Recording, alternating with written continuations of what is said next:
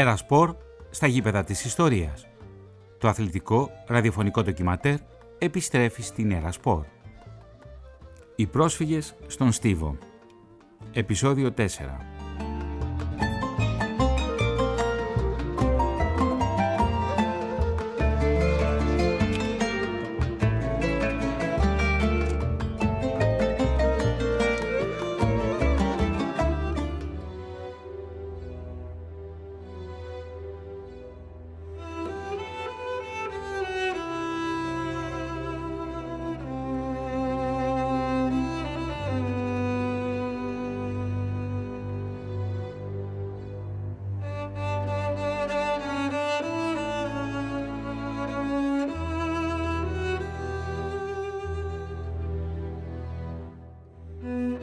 Τα αθλητικά σωματεία της Μύρνης και της Κωνσταντινούπολης, τα οποία διατηρούσαν τμήματα στίβου, ήταν μέλη του ΣΕΑΓΣ και συμμετείχαν στους Πανελλήνιους Αγώνες. Επίσης, οι Πανιόνιοι Αγώνες της Μύρνης τελούνταν ως αγώνες πανελλήνιας κλίμακας, υπό την εποπτεία του συνδέσμου. Τα σωματεία της Μύρνης Πανιόνιος, Απόλλων, Πέλοψ και Αρμενική Ένωση συνέχισαν την αθλητική δράση τους στην Ελλάδα, ενώ οι αθλητές της πόλης υπήρξαν αντίστοιχα συνεχιστές της αθλητικής δράσης των σωματείων τους, ιδρύοντας συλλόγους όπως η ΑΕΚ Αθηνών και η ΑΕΚ Θεσσαλονίκης, μετέπειτα ΠΑΟΚ. Βάσει της παρούσας καταγραφής των αθλημάτων των προσφυγικών σωματείων, αποδεικνύεται ότι τα περισσότερα από τα 50 σωματεία τα οποία καλλιεργούσαν το στίβο είχαν ιδρυθεί από πρόσφυγες της Μύρνης και της Κωνσταντινούπολης, πόλεις με μεγάλη παράδοση στον κλασικό αθλητισμό είναι η εποχή που ο απόϊχος από την αναβίωση των Ολυμπιακών Αγώνων, από την αναβίωση του Μαραθωνίου, είναι έντονος σε όλο τον μεσοπολεμικό κόσμο και οι πρόσφυγες ζουν μέσα σε αυτό το κοινωνικό και αθλητικό πλαίσιο. Άρχισαν οι καμπάνες να χτυπάνε, κατέβηκε όλος ο κόσμος και μπήκανε μέσα στην εκκλησία. Η εκκλησία ήταν περίπου όχι από το τουρισμό, μακρός στενή αλλά μεγάλη εκκλησία. Σου κλείσανε μέσα, αντί να βγάλει λόγο, κυκλώσαν την εκκλησία. Εν τω μεταξύ το χωριό ολόκληρο τη νύχτα είχε περικυκλωθεί από τους αντάρτες του Ελλάδα, τους κεμπανικούς. Έξαν πετρέλαιο γύρω στα αυτά, καταλαβαίνετε τα κτίσματα τότε δεν ήταν πετά, ήταν ξύλινα τα μπάνια, στα αρχίδια τα πάντα. Όταν άρχισε να καίεται η εκκλησία, μέσα άρχισε, καταλαβαίνεις τώρα, η ζωή είναι γλυκιά. Άρχισαν μέσα να, να βρουν τρόπο πώς να σπάσουν και να φύγουν. Ένας νέος τότε, Δουλγερίδης Αναστάσιο λεγόταν, ο οποίος πέθανε εδώ. Έσπασε από το στασίδι, έκανε μοχλό και το έβαλε ανάμεσα στα φτερά του, της πόρτας, σπάσε την πόρτα. Εάν θα υπήρχε οργάνωσης, μπορούσαν τους Τούρκους όλους να τους πλακώσουν, να τους πιάσουν. Αλλά βλέπεις, δεν υπήρχε τέτοιο πράγμα και εκεί σκοτώθηκαν πάρα πολλοί. Φύγαμε. Πήγαμε νύχτα. Κάρα, αλόγατα. Μάλιστα τη μικρή την αδελφή μου στην επιστοχώρηση καθρίσανε Έλληνες στρατιώτες σε ένα βουναλάκι για να μην αφήσουν να μπορέσει να φύγει ο κόσμος, να μην πάθουνε κακό.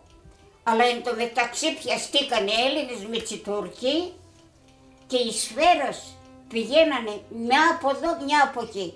Κανένας δεν σκοτώθηκε στον δρόμο για να πάμε στη Σμύρνη.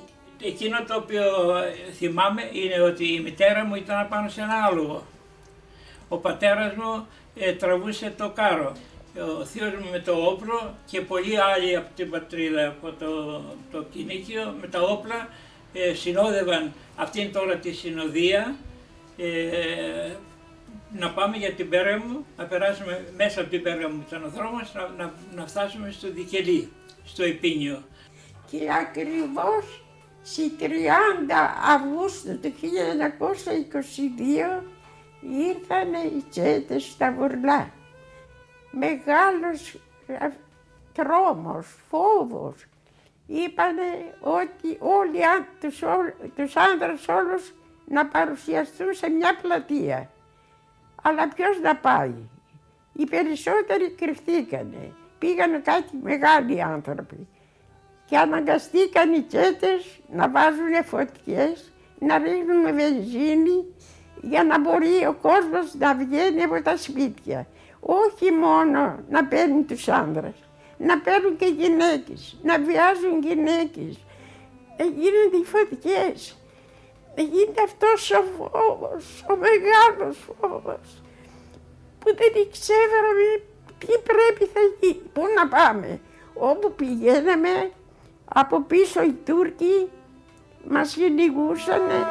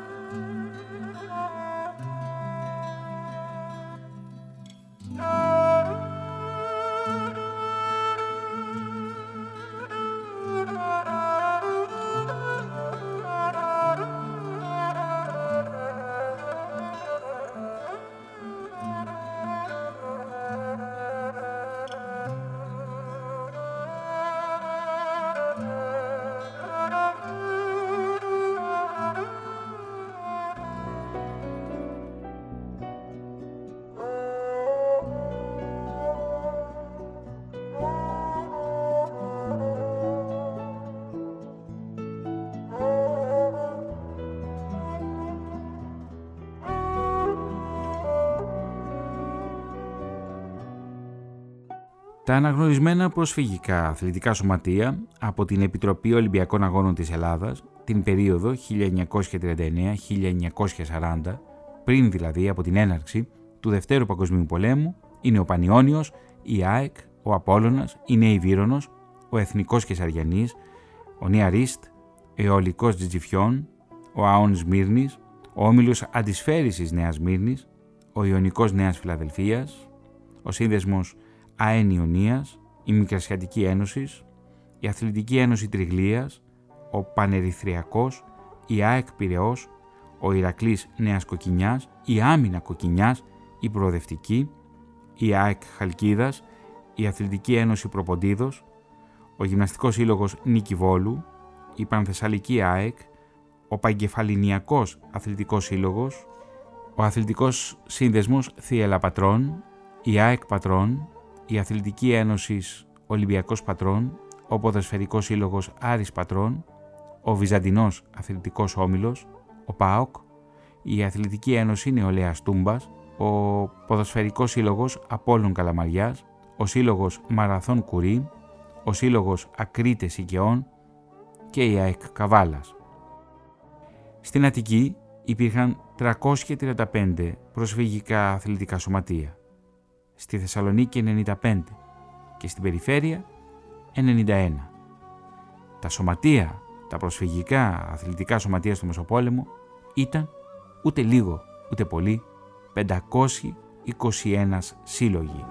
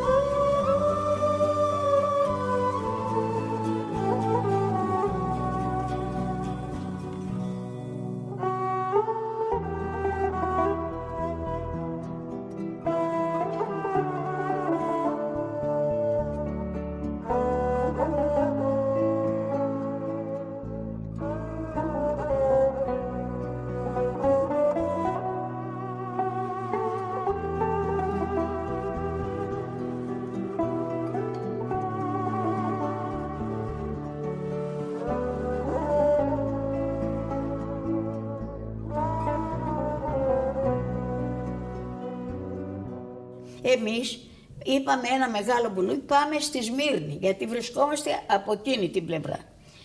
Που είναι οι ξένες δυνάμεις και ασφαλώς εκεί δεν γίνεται σφαγή και δεν γίνεται τίποτα για να σωθούμε. Χωρίς να ξέρουμε ότι εκεί, εκεί ήταν τα χειρότερα.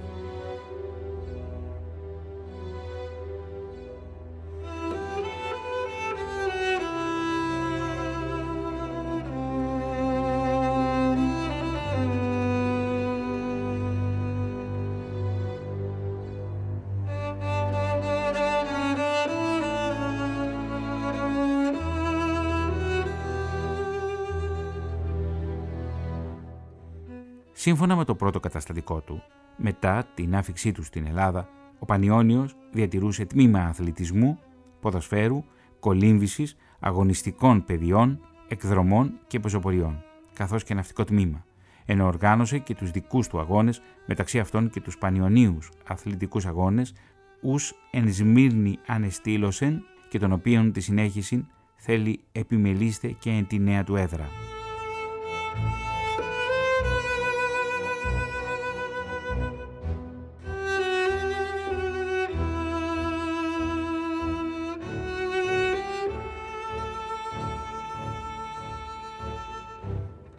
Οκτώβριο του 1926 τροποποιήθηκαν εκ νέου ορισμένα άρθρα του καταστατικού του, ενώ σημαντική προσθήκη αποτέλεσε η αναφορά στη σύσταση τμήματος γυναικείου αθλητισμού. Τα μέλη του Πανιωνίου, με προεξάρχοντα τον Δημήτριο Δάλα, εισήγαγαν στην Ελλάδα κοινοτομίε και μετέφεραν αθλητική τεχνογνωσία, τόσο ως προς την οργάνωση των αγώνων, όσο και ως προς την προπονητική μεθοδολογία των αθλητών.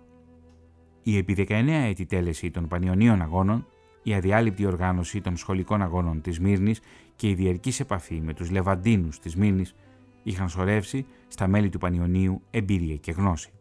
Χαρακτηριστική της διάθεσης των Σμυρναίων και κοινοτομίε και η υιοθέτηση νέων τάσεων ήταν και η παρουσία της αθλητικής ομάδας της Μύρνης στα Τίνια τον Αύγουστο του 1895.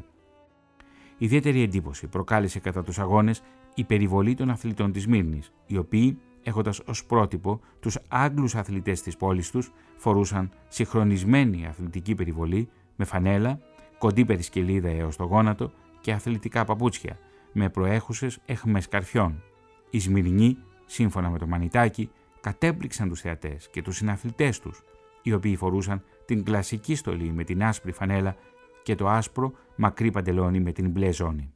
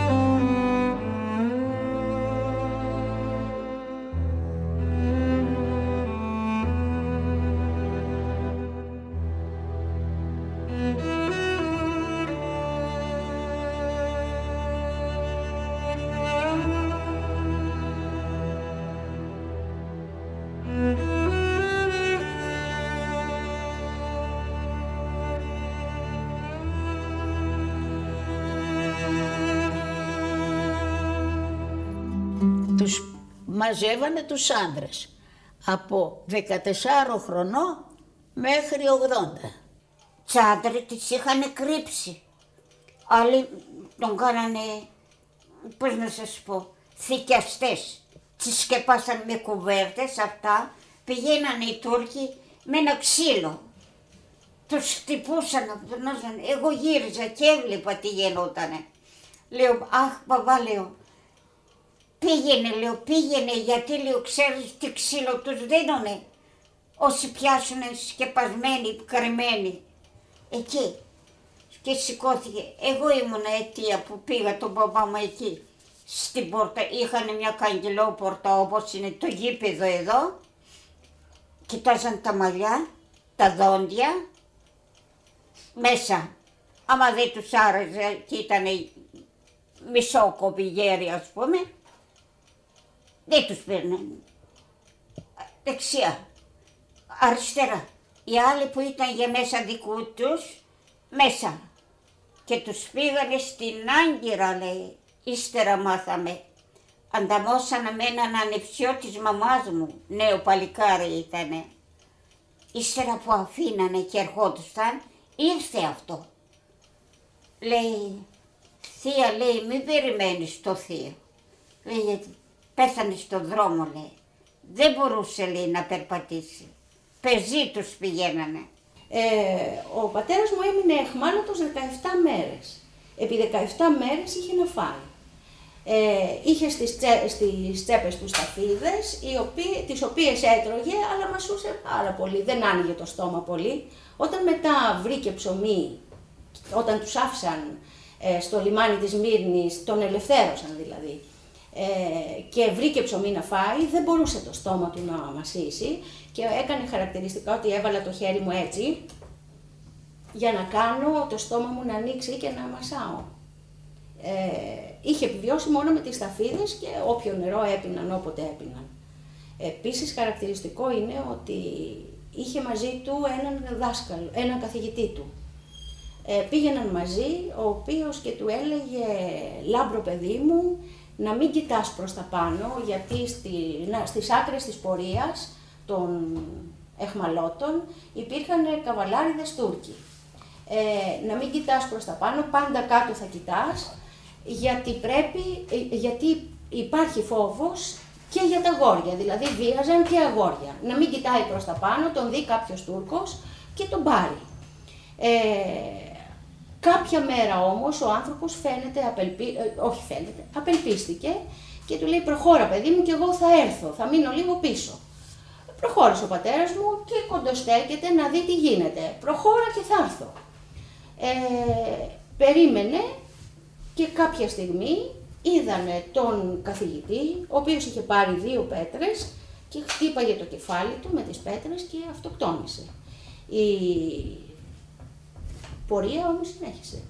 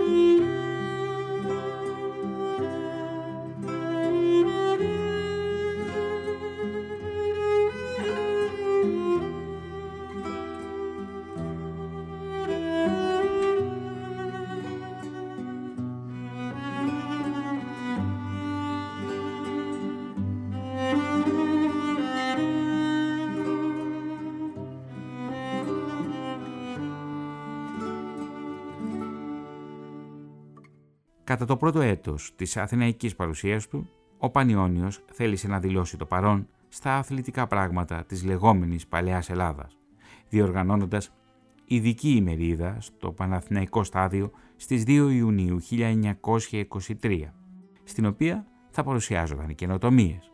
Σύμφωνα με το Μανιτάκι, ο Πανιόνιος θα εμφανιζόταν δια πρώτη φορά στο στάδιον με την ιδιότητα οργανωτού αγώνων, για τους οποίους ελέγεται ότι θα αποτελούσαν έκπληξη αφού για πρώτη φορά στην Ελλάδα θα εφαρμόζονταν σε αυτούς οι τελευταίοι ισχύοντες κανονισμοί που οι αθλητικές αρχές μας εξακολουθούσαν να τους αγνοούν.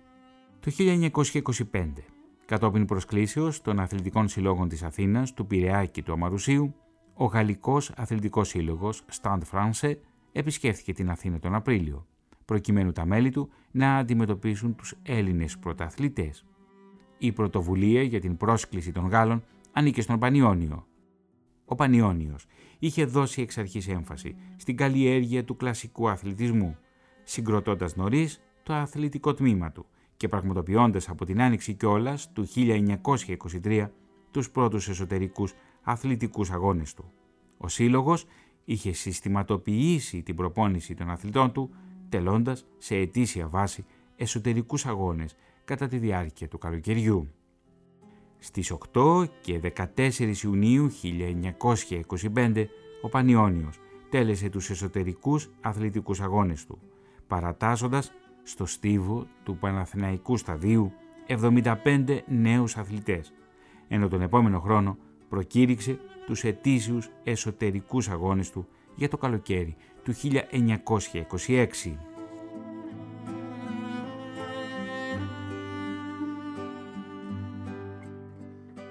Οι αγώνες θα διεξάγονταν κάθε 15 ημέρες και θα διαρκούσαν έως το Σεπτέμβριο, λειτουργώντας παράλληλα και ως αγώνες διαλογής για άλλους αγώνες.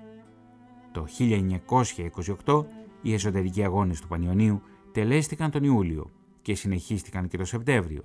Μάλιστα, οι παιδες και οι έφηβοι αθλητές του Συλλόγου συναγωνίστηκαν εν μέσω του Δάγκιου Πυρετού που τότε έπλητε την πρωτεύουσα και πολλές άλλες περιοχές της Ελλάδας.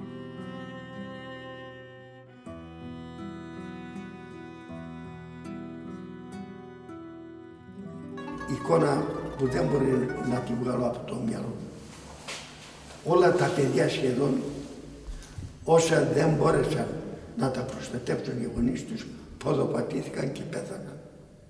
Έβλεπες γινόταν ένα πράγμα να ορμάει ο κόσμος οι αξιωματικοί να φροντίζουν και με πυροβολισμούς ακόμα να εμποδίζουν τον κόσμο να, να ανήκουν πάνω στις ντούπες και έλεγαν ότι μη φοβάστε θα βάλουμε άημα και θα σας προστατεύσουμε ο κόσμος όμως δεν γίνεται. Στο λιμάνι έβλεπες πνιγμένους, παιδιά και γέλους. Όχι, γιατί κατέβαιναν στις βάρκες και στις ντούπες για να μπορέσουν να διεκπαιρεωθούν στα μεγάλα τα πλοία, βουλιάζαν πνίγοντα. Και αυτή η εικόνα δεν φεύγει από τα μάτια μου, αν και ήμουν μικρός βέβαια.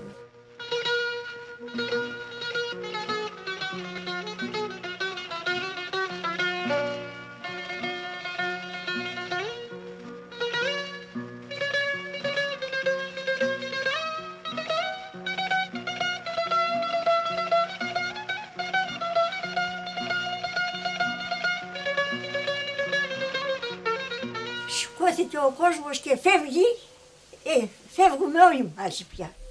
Αλλά τα πόδια μας χώνονταν μέσα στα τα, τα δέματα που άφηνε ο καθένας και την ψυχή του κοιτάζε να φύγει, μπαίναν τα πόδια μας και δεν έβγαιναν, χωρίς παπούτσι έβγαιναμε. Άμα σε πατούσανε δεν μπορούσες να σκοτήσεις πια. Εκεί σε πατούσανε, ακόμα αρχή ήταν, εμένα με είχαν πατήσει, μικρή ήταν η αδερφή μου πόσα, μπροστά τουρκικά έλεγε εκεί, ελληνικά δεν ήξερανε καλά. Σπάσατε τη μέση, σπάσατε τη μέση της, μη σήκωσε με ένα παπούτσι. Όταν φτάσαμε κοντά στο Μαντέρι, με Μαντέρι ήταν το καράβι που μας περίμενε. Αυτό το λέγανε οι Τούρκοι τους γεμισί. Αλάτι που κουβωνούσε το καράβι ήταν. Ένα χάλια αλάτι, αυτό καράβι. Τελικά από εκεί κατάφεραμε, άλλοι μπήκανε, άλλοι στη στη θάλασσα πέσανε του θείου με ένα κοριτσάκι του έπεσε μέσα. Ένας Τούρκος φίλος όμως του πατέρα μου μας βοήθησε, μας έβαζε σε ένα κάρο για να μας περάσει να πάμε στην Πούντα. Εκεί ήταν τα καράβια τα ελληνικά για να μας πάρει. Και ευτυχώς μοίραζαμε και μπαγκανότες εκεί και κατόρθωσε ο Τούρκος και μας πέρασε ε, στην Πούντα. Εκεί ήταν τόσο στριμωχτίδι, στριμωχτίδι που η μάνα μου, εγώ και ο αδερφός μου μας είχε δέσει με... μας, είχαν, μας έχει δέσει, μας έχει δέσει, μας έδεσε δηλαδή για να μην χαθούμε. Ήταν δεμένοι αυτοί και εμείς. Και όταν φτάσαμε κοντά στα βαπόρια, εκεί πέρα, κατεβάζανε ένα βίντσι, σαμπανιά. Μας βάλανε απάνω στη σαμπανιά, μας ανεβάσανε απάνω στο, στο φορτηγό, πώς λεγόταν, Νέα Ελλάς. Ήτανε καρβονιάρικο. Ε, από εκεί ξεκινήσαμε, κάναμε τέσσερις-πέντε μέρες να φτάσουμε νηστικοί, πεινασμένοι, διψασμένοι. Περιμέναμε τρία μερόνυχτα για να μπαρκάρουμε. Γιατί τη νύχτα δεν μπαρκάρανε, μόνο την ημέρα. Αλλά δεν ήταν ελεύθερα να περάσει να πάει να μπει στο πλοίο. Ήτανε εδώ ένας σφυρματόπλεγμα και, και τουρκικός στρατός και από, ε, είχε εδώ ένα κενό και είχε ένα άλλο σφυρματόπλεγμα από εκεί, από τη θάλασσα στο μέρος και ήταν Αμερικάνοι, Αμερικάνοι, στρατός Αμερικάνικος. Αυτό ήταν κενό και σε άφηναν λίγους λίγους από εδώ και τους παραλάβαναν οι Αμερικάνοι και μας βάνανε ε, στα, στις βάρκες γιατί δεν είχε σκάλ, μας βάνανε στις βάρκες και μας βάνανε, μας ανεβάζανε στα πλοία. Αυτό όμως ήταν κόσμος, δεν ήτανε. Και γινόταν μόνο την ημέρα και τη νύχτα όρθιοι, όλη νύχτα. Και όλη νύχτα που ήμασταν όρθιοι, πέφτανε οι Τούρκοι στις γυναίκες. Και αρχίζαν οι γυναίκες τα ξυφωνητά και γυρίζανε τους προβολείς τα αμερικάνικα πλοία και σταματούσε. Και άντε πάλι, έως ότου να έρθει άλλη μέρα.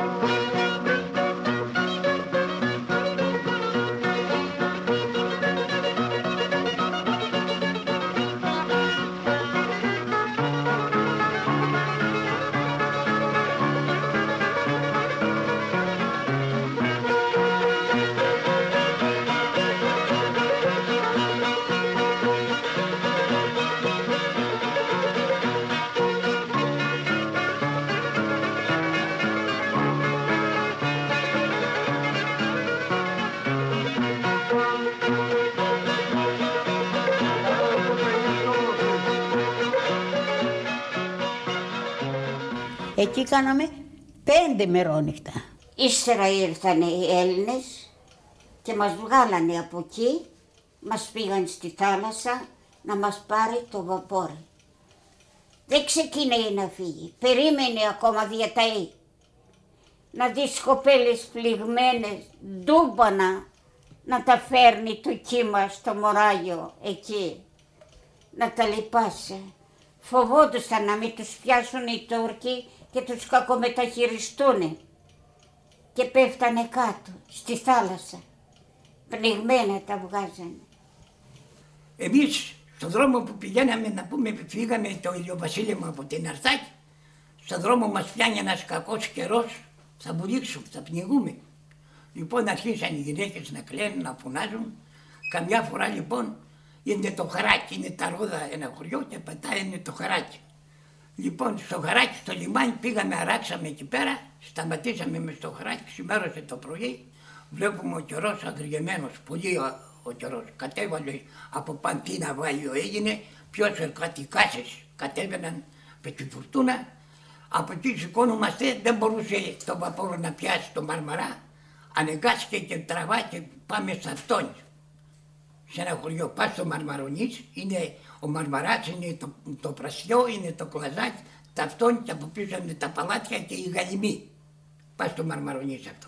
Εμείς πήγαμε στα Αυτόνια. Βγαίνουμε, η Αυτονιά δεν ήθελα να βγούμε. Είχαμε έναν, ήταν λίγο παλαβός, Τελιγιάννη τον έλεγαν, τραβά μια ντουφεκιά τον πρόεδρο με στα ποδάρια, ήταν ολιοποιημένοι, ήταν της άμυνας παιδιά. Λοιπόν αυτοί φοβηθήκανε, παρατήσανε τι βάρκε, σκόθηκαν, έφκαν, πήραμε εμείς τι βάρκε και βγήκαμε στα αυτόν. Βγήκαμε στα αυτόν, μας έπιασαν με τα σπίτια, πήραν τις σκάλες να μην μπορούν να ανεβούν πάνω, γιατί ήταν όλες ξύλινες οι σκάλες. Βάναμε ελιώ καλές και ανέβαιναμε πάνω. Λέει ο μπαμπάς μου, την πάραμε εγώ λέει αύριο θα πάρω ένα, μια βάρκα και θα φύγουμε από εδώ αυτό ή να πάμε στο Μαρμαρά. Πήραμε μια βάρκα, μπαίνουμε μέσα και πάμε στο Μαρμαρά γιατί τσιμπάναζε με τα αδρέφια ήταν όλα στο Μαρμαρά.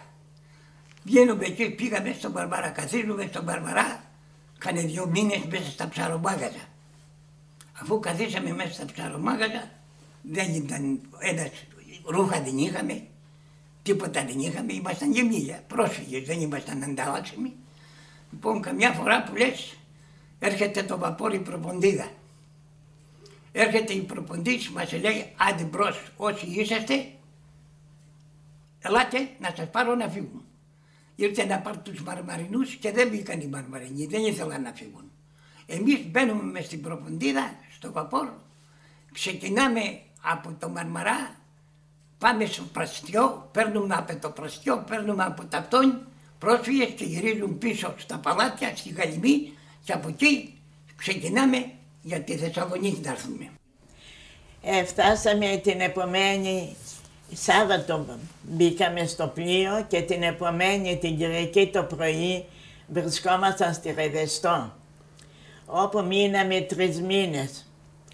Και μετά τη Ρεδεστό επειδή τότε ακόμα είχαμε τη Θράκη. Αλλά αρχίσαμε να υποχωρούμε και από τη Θράκη και έτσι φύγαμε μέσω ενός πλοίου Πορτογαλέζικου και φτάσαμε στη Θεσσαλονίκη.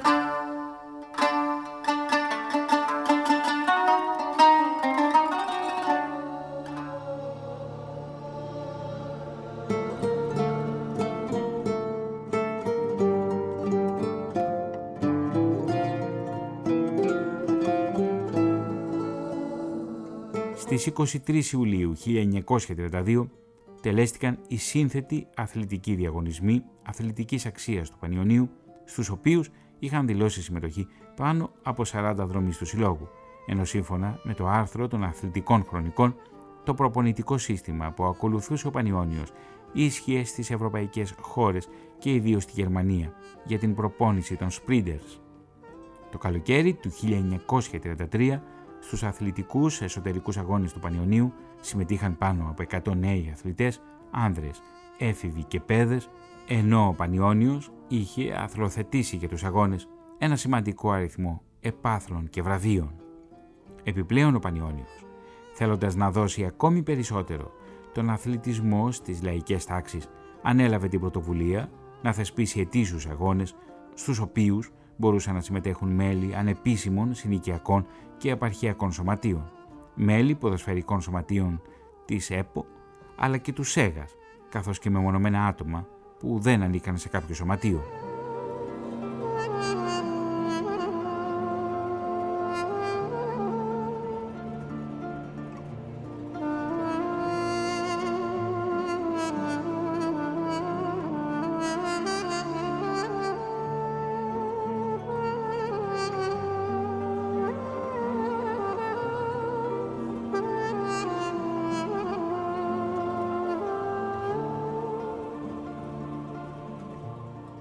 Πρώτοι λαϊκοί αθλητικοί αγώνες τελέστηκαν στο Παναθηναϊκό στάδιο την 1η Κυριακή του Σεπτεμβρίου 1933.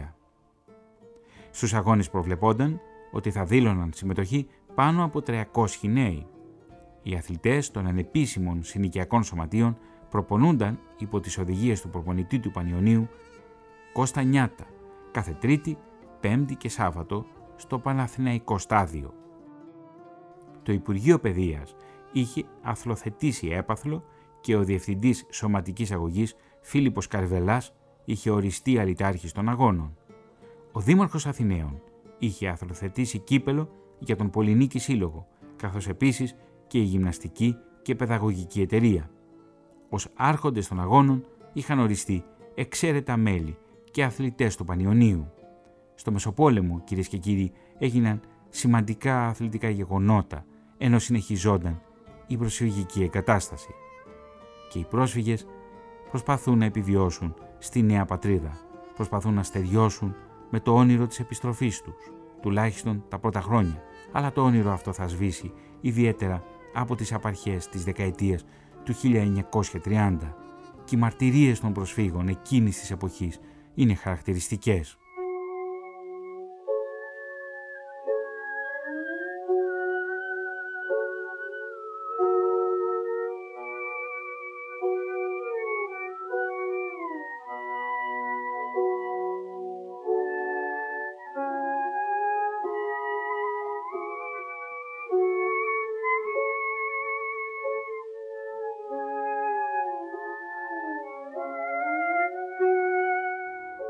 Βγαίνουμε στον Πειραιά κάτω από τον Αγιο Νικόλα. Βρέχει. Χαλάει ο Θεός τον κόσμο. Βρεμένη και μέσα στο πλοίο. Πεινασμένη, ξυπόλυτη, μέσα στα νερά. Λέει, ρωτάμε, πού θα πάμε, τι θα κάνουμε, νύχτα, σκοτεινά. Ε, μας λέει ένας, εδώ είναι μια εκκλησία, ο, ο Άγιος Νικόλας και είναι λέει όλο πρόσφυγες γεμάτο απάνω. Ανεβείτε κι εσείς. Πράγματι, ανεβήκαμε, είχε μια σκαλίτσα, ανεβήκαμε. Μέσα γεμάτο. Ε, τα προάβλια τα πάντα γεμάτα. Πού να κάτσουμε; Λέει η μάνα μου, ελάτε εδώ. Λέει, να κάτσουμε. Είχε ένα δεντράκι, αυτά οι πιπεριές, δεν ξέρω να τα ξέρεις. Και ένα δεντράκι. Καθίστε λέει εδώ, βάλτε τα πόδια σας, καθίστε εδώ. Θα κάτσουμε εδώ, θα ξημερώσουμε και θα δούμε τι θα γίνει. Πράγματι κάτσαμε. Αυτό το κρύο που πέρασα εκείνη τη νύχτα δεν θα το ξεχάσω ποτέ. Έλεγα στη μάνα μου, μάνα θα πεθάνω, δεν αντέχω το κρύο πια, δεν αντέχω να βρέχει, να έχεις τόση ταλαιπωρία. Η μάνα μου λέει, αγκαλιάστε με λέει, ανοίξτε τα χέρια, έλα Αντώνη μου, τον τον αδερφό μου.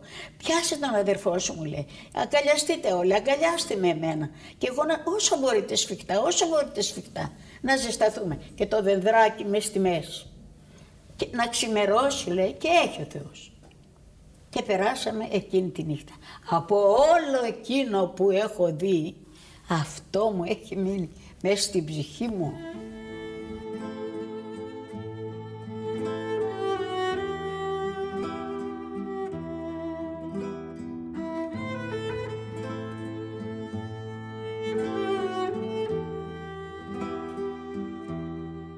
Δεύτεροι λαϊκοί αθλητικοί αγώνες επρόκειτο να τελεστούν ξανά στο Παναθηναϊκό στάδιο στις 15 Ιουλίου 1934.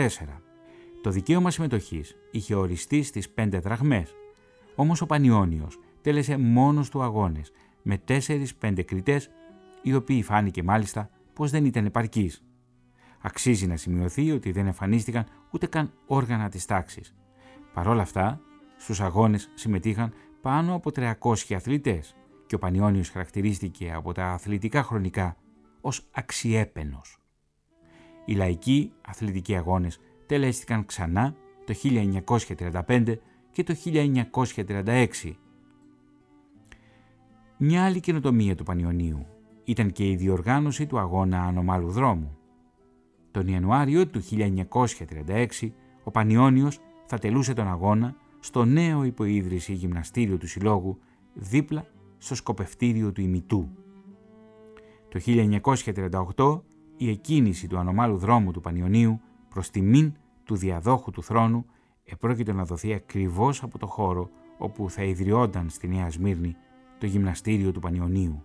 Οι δρομείς διέτρεξαν απόσταση στη Νέα Σμύρνη, βγήκαν στη λεωφόρο Συγκρού στο ύψος του κτήματος Βαλιάνου και μετέβησαν στο Παναθηναϊκό στάδιο, όπου και τερμάτισαν. Εκεί έγινε η απονομή των βραβείων. Ο ανώμαλος δρόμος του γύρου της Νέας Μύρνης διοργανώθηκε από τον Πανιόνιο ξανά στις 19 Μαρτίου 1939.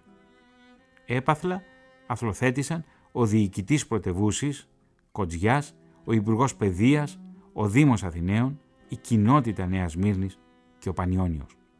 Ο αγώνας συνδυάστηκε με τη θεμελίωση του σταδίου της Νέας Μύρνης, οπότε μετά την τέλεση της θεμελίωσης ακολούθησε δεξίωση στη Λέσχη Νέας Μύρνης από το Κοινοτικό Συμβούλιο του Συνοικισμού.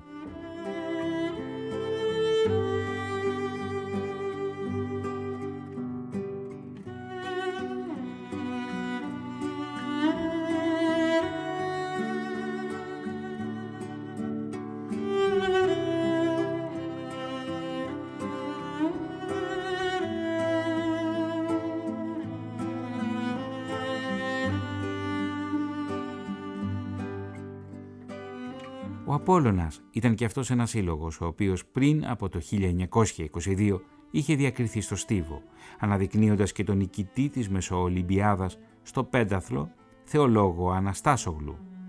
Σύμφωνα με το τροποποιημένο καταστατικό του Απόλλωνα Μύρνης, ο σύλλογος μπορούσε να διατηρεί αθλητικό τμήμα, ποδοσφαιρικό, αγωνιστικών, παιδιών, ναυτικό και κολυμβητικό, εκδρομών και πεζοποριών. Το 1934 ο Απόλλων διατηρούσε τμήματα αθλητικό, ναυτικό, ποδοσφαιρικό και εκδρομών. Η πρώτη εμφάνιση αθλητών του Απόλλωνα στους στίβους της Ελλάδας μετά το 1922 καταγράφεται στις 9 Απριλίου 1923 κατά την προπαρασκευαστική ημερίδα που διεξήχθη εν ώψη της τέλεσης των επικειμένων Παναθηναίων. Σε αυτή διακρίθηκε ο επικοντιστής του Συλλόγου Παναγιωτόπουλος. Ακολούθησε συμμετοχή αθλητών του στα Παναθήνια τον Μάιο του ίδιου χρόνου.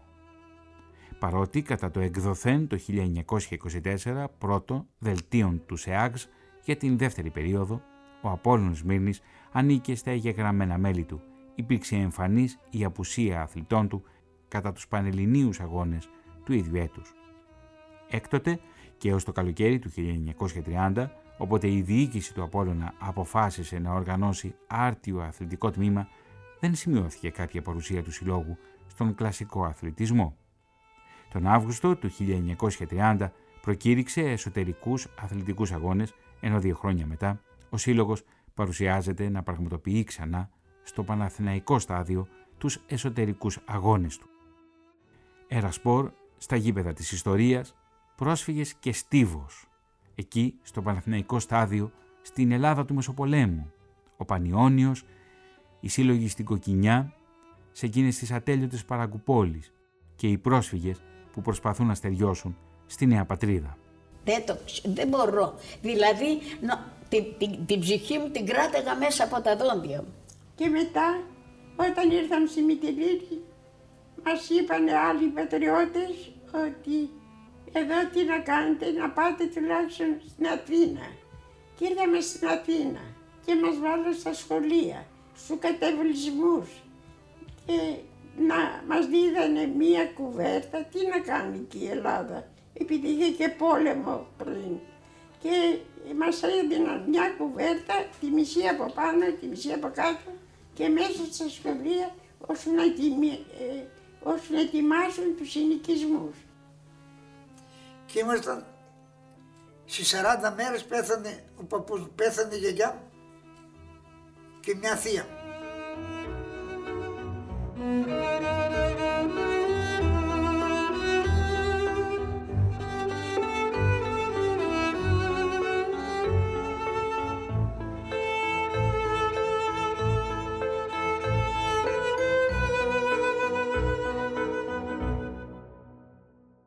Η ΑΕΚ θα διατηρούσε, σύμφωνα με το καταστατικό της, αθλητικό τμήμα, ποδοσφαιρικό, κολύμβησης και αγωνιστικών παιδιών, όπως βόλεϊ και μπάσκετ. Το αθλητικό τμήμα της ΑΕΚ αποτελούσε σύμφωνα με το καταστατικό της το βασικότερο του συλλόγου και έπρεπε να επικουρείται από όλα τα υπόλοιπα. Πρωτεργάτες του τμήματος υπήρξαν οι αδελφοί Εμίλιος και Μενέλαος Ιωνά, οι οποίοι είχαν διαπρέψει ως αθλητές στίβου και στην Κωνσταντινούπολη. Μάλιστα, ο Μενέλαος Ιωνάς, κατά τους Πανελλήνιους Αγώνες του 1924, πρότευσε στον αγώνα των 1500 μέτρων. Πλάι σε αυτούς προσθέθηκαν και άλλοι, σημαντικοί αθλητές, όπως ο Απέργης, ο Σταυρινός, ο Ζαΐρης, ο Μωρισαίος, η Ελισάβετ Βάρβογλη, ο Γεωργακόπουλος και άλλοι.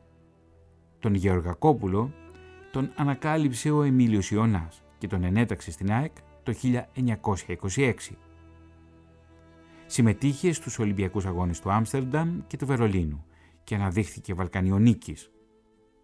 Ο σημαντικότερος όμως αθλητής τύπου της ΑΕΚ υπήρξε ο χιώτης Χρήστος Μάντικας, ο οποίος μεταγράφηκε στην ΑΕΚ από τον Παχιακό το 1931. Αναδείχθηκε έκτος Ολυμπιονίκης στους Ολυμπιακούς Αγώνες του Βερολίνου, πρωταθλητής Ευρώπης και Βαλκανιονίκης. Σημαντική στιγμή για τον Σύλλογο υπήρξε η τέλεση Έλληνο-Αγγλικών Αγώνων, τα λεγόμενα Αχίλια, σε συνεργασία με τον Εθνικό και τον Ολυμπιακό και τη συμμετοχή του Αγγλικού Συλλόγου Αχιλεύς του Λονδίνου τον Απρίλιο του 1927. Στο πλαίσιο της δράσης της, η Ένωση Αρμενίων Αθλητών, όπως είδαμε και στο πρώτο επεισόδιο αυτής της σειράς των ραδιοφωνικών ντοκιματέρ, διοργάνωνε ετήσιους αθλητικούς αγώνες των Αρμενίων Αθλητών της Ελλάδας το 1930 και το 1931, μάλιστα οι αγώνες αυτοί είχαν τελεστεί στο στάδιο του Πανελληνίου. Ωστόσο φαίνεται πως η δράση της Ενώσεως γνώρισε διακυμάνσεις, καθώς σύμφωνα με άρθρο που δημοσιεύθηκε τον Απρίλιο του 1936, το σωματείο είχε διαλυθεί ήδη από το 1928, συνεχίζοντας τη δράση του ως ανεπίσημο σωματείο στο Δουργούτι, όπου ίδρυσε αθλητικό τμήμα και ομάδα βόλεϊ. Σύμφωνα με το ίδιο δημοσίευμα, η δραστηριότητά της είχε διακοπεί ξανά το 1934. Μας βρίζανε μόλις μας είδανε. Μας λέγανε τι, τι θέλετε, γιατί ήρθατε εδώ πέρα; Θα πεθάνομαι, θα μας πεθάνετε. Τι θα φάμε; Είχανε δίκιο, δεν τους αδικό. Μας έβρισαν, μας είπαν λόγια άσχημα όλα τα πάντα. Όμως είχαν δίκιο. Γιατί για σκέψου ήταν η Βαλκανική πόλεμη, ήταν όλοι εδώ οι Έλληνες στρατιώτες ρημαδιό, ναι κτήματα να καλλιεργήσουν ναι τίποτα. Σου λέει ήρθε και αυτός ο κόσμος, τι θα γίνουμε τώρα, θα πεθάνουμε όλοι μαζί.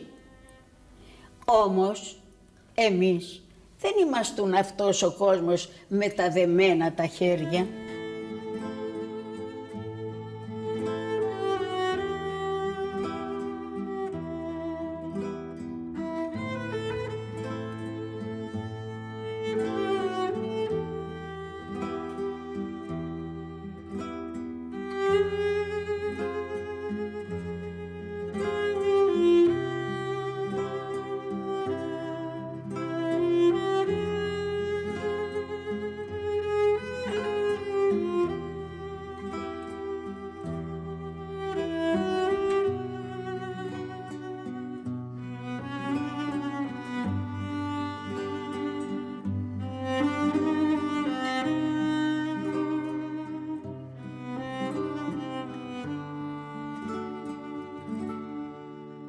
Κυρίες και κύριοι, στο σημείο αυτό ολοκληρώθηκε και το σημερινό ραδιοφωνικό ντοκιματέρ. Στην ηχοληψία η Ελευθερία Παπουτσάκη. Στην τελική ρύθμιση του ήχου ο Κώστας Κυριακάκης. Στην έρευνα, τεκμηρίωση και παρουσίαση ο δημοσιογράφος της ΕΡΤ Θωμάς Σίδερης. Τα κείμενα ήταν του Άνδρεα Μπαλτά από το βιβλίο του «Προσφυγικά αθλητικά σωματεία στο Μεσοπόλεμο 1922-1940» σειρά εξανατολών από τις εκδόσεις Μπαλτά. Κυρίες και κύριοι, φίλοι ακροατές της Ερασπορ, σας ευχαριστούμε θερμά για την ακρόαση. Καλό μεσημέρι.